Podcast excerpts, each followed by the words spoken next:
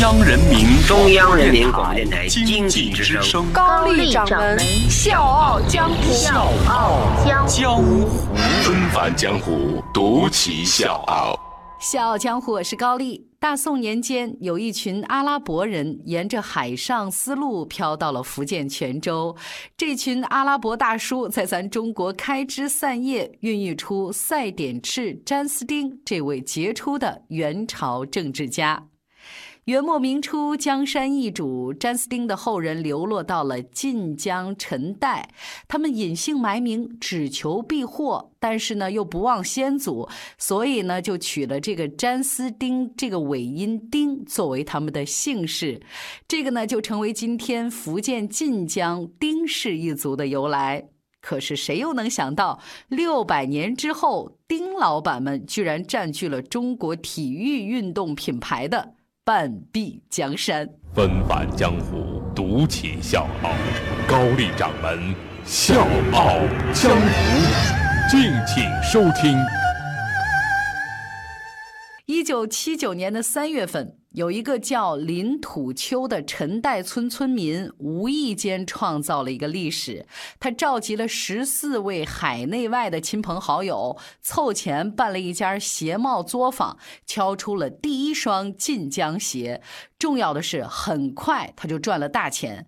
所以这个十里八乡的乡亲们一看，哟，惊着了，这这也能赚钱？他能赚，我也能赚呢。制鞋的这个声音叮当叮当，就这么响起来了。鞋作坊就像雨。后春笋一样冒了出来，然后呢，靠种地、打鱼、吹唢呐过活的另外一个人叫丁建通，一看这个形势不错呀，他也凑了两千块钱，整了一个鞋作坊，还把人家这个别克汽车的这个牌子拿来用了好多年，就是别克这俩字儿。二十多年之后，曾经吹唢呐的阿通登上了福布斯富豪榜，那必然是树大招风。这事儿呢，就惹了人家通用了，就找上门来了。你用我们的牌子，那肯定不能干呢。所以别克这个名字就自然不能用了。用了一个什么名呢？大家猜一猜，你应该不陌生，就是三六一度。然后呢，他就把这个公司交给了他的女婿丁五号。我们再来说另外一个人。一九八七年，初中还没有念完的丁水波，那年十七岁，靠着卖冰棍攒的五百块钱，在山上呢砍倒了一棵大树，自制了一张鞋台。丁水波呢和他的两位拜把子兄弟成立了三兴，兴呢就是兴盛的兴，兴旺的兴。丁水波这个人呢，身上就有一股十足的那个狠劲儿。你想，批发商一分钱都没给，他就生生的敢把全部的家当发到成都荷花池去代销，最终一炮而红。本来呢，这成绩挺辉煌的，是吧？但是呢，在今年的年初，有这么一个段子啊，说一位阿里的码农穿了丁水波造的这款鞋去相亲了，结果惨遭拒绝，这事儿轰动全国。那这家公司呢，就是。特步，好吧，我们再来说第三位和丁水波同岁的丁世忠。十七岁那年呢，他是离开了晋江，背着父亲亲手做的六百双的鞋，独自到北京去闯荡生活。那个时候的丁世忠一无所有，有的只是少年的坚韧和锐气。他成功的把晋江鞋摆进了富丽堂皇的王府井商场。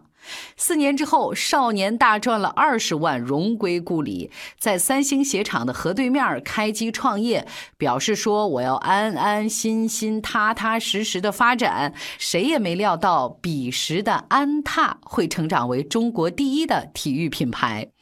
所以你看，我讲了这几个例子，大家不难发现，起家的时候，大家全都是一穷二白的泥腿子，谁也没想到自己能做这么大。这集体致富的背后，是几乎全球制鞋业向中国实施的超大规模产业转移。这个呢，可以说是一场延绵四十年的超级趋势。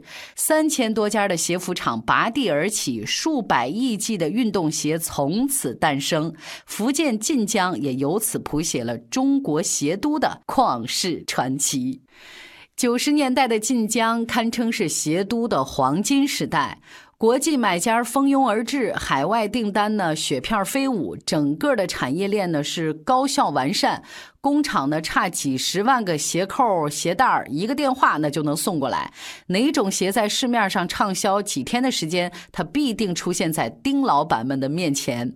靠着这波代工潮，有人迅速完成了原始积累，但是也有人对这事儿呢愤愤不平。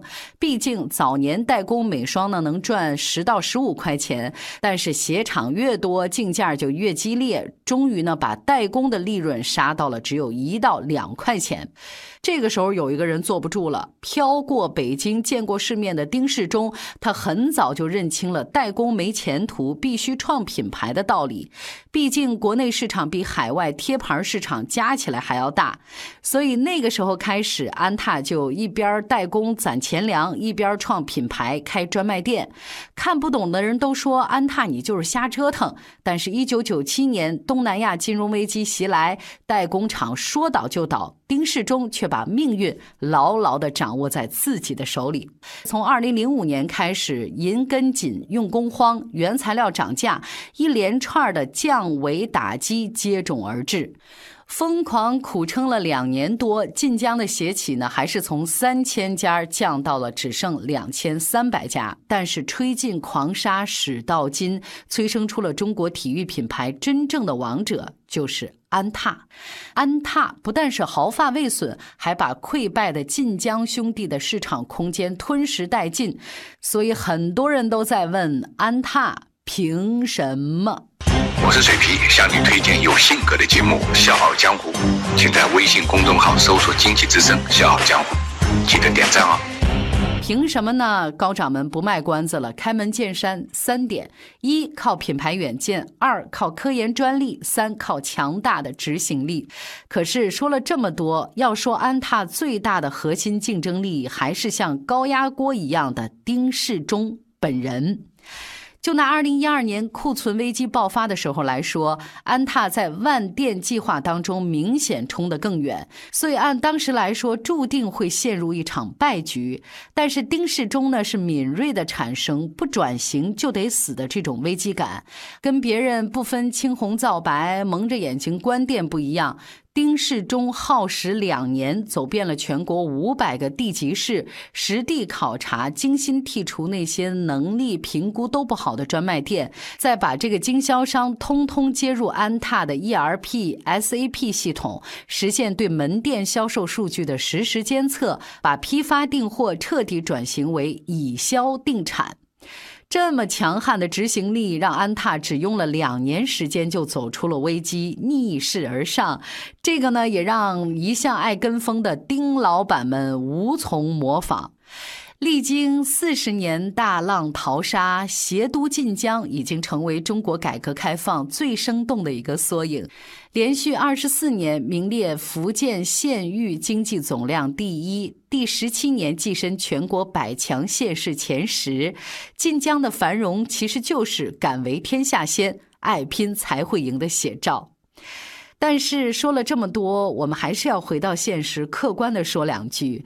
放宽视野，即便中国在制鞋领域呢已经是世界第一了，即便咱晋江的鞋确实比人家耐克鞋的质量更好，价格更低，但是全世界的消费者来说，依然是不太认可你的牌子。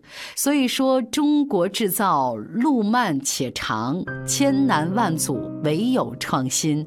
好在安踏们已经站在了全球品牌争霸的竞技场上。小江湖是高丽，明天见。那一天，我不得已上路，为不安分的心，为自尊的生存，每一次我的挣扎。